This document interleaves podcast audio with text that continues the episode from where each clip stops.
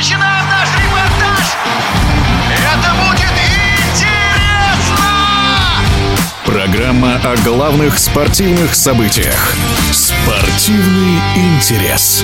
В российской премьер-лиге система Fan ID уже реальность. Карта болельщика теперь нужна для прохода на футбольные матчи на стадионах в Екатеринбурге, в Нижнем Новгороде, Ростове-на-Дону, Самаре, Сочи. При этом болельщиков на стадионах стало меньше. Вряд ли авторы инициативы на это нацеливались. Споры вокруг Fan ID продолжаются. Вот что думает по этому поводу неоднократный призер чемпионатов России, ныне тренер Денис Бояринцев. Ну, наверное, любое нововведение, наверное, требует какой-то корректировки. Ну, если есть тот факт, что посещаемость снижается, ну, наверное, люди, наверное, как-то что-то продумают, может быть, что-то поменяют в этом.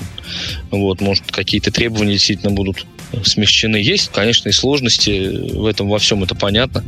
Вот, сразу это, наверное, так не заиграет, как хотелось бы.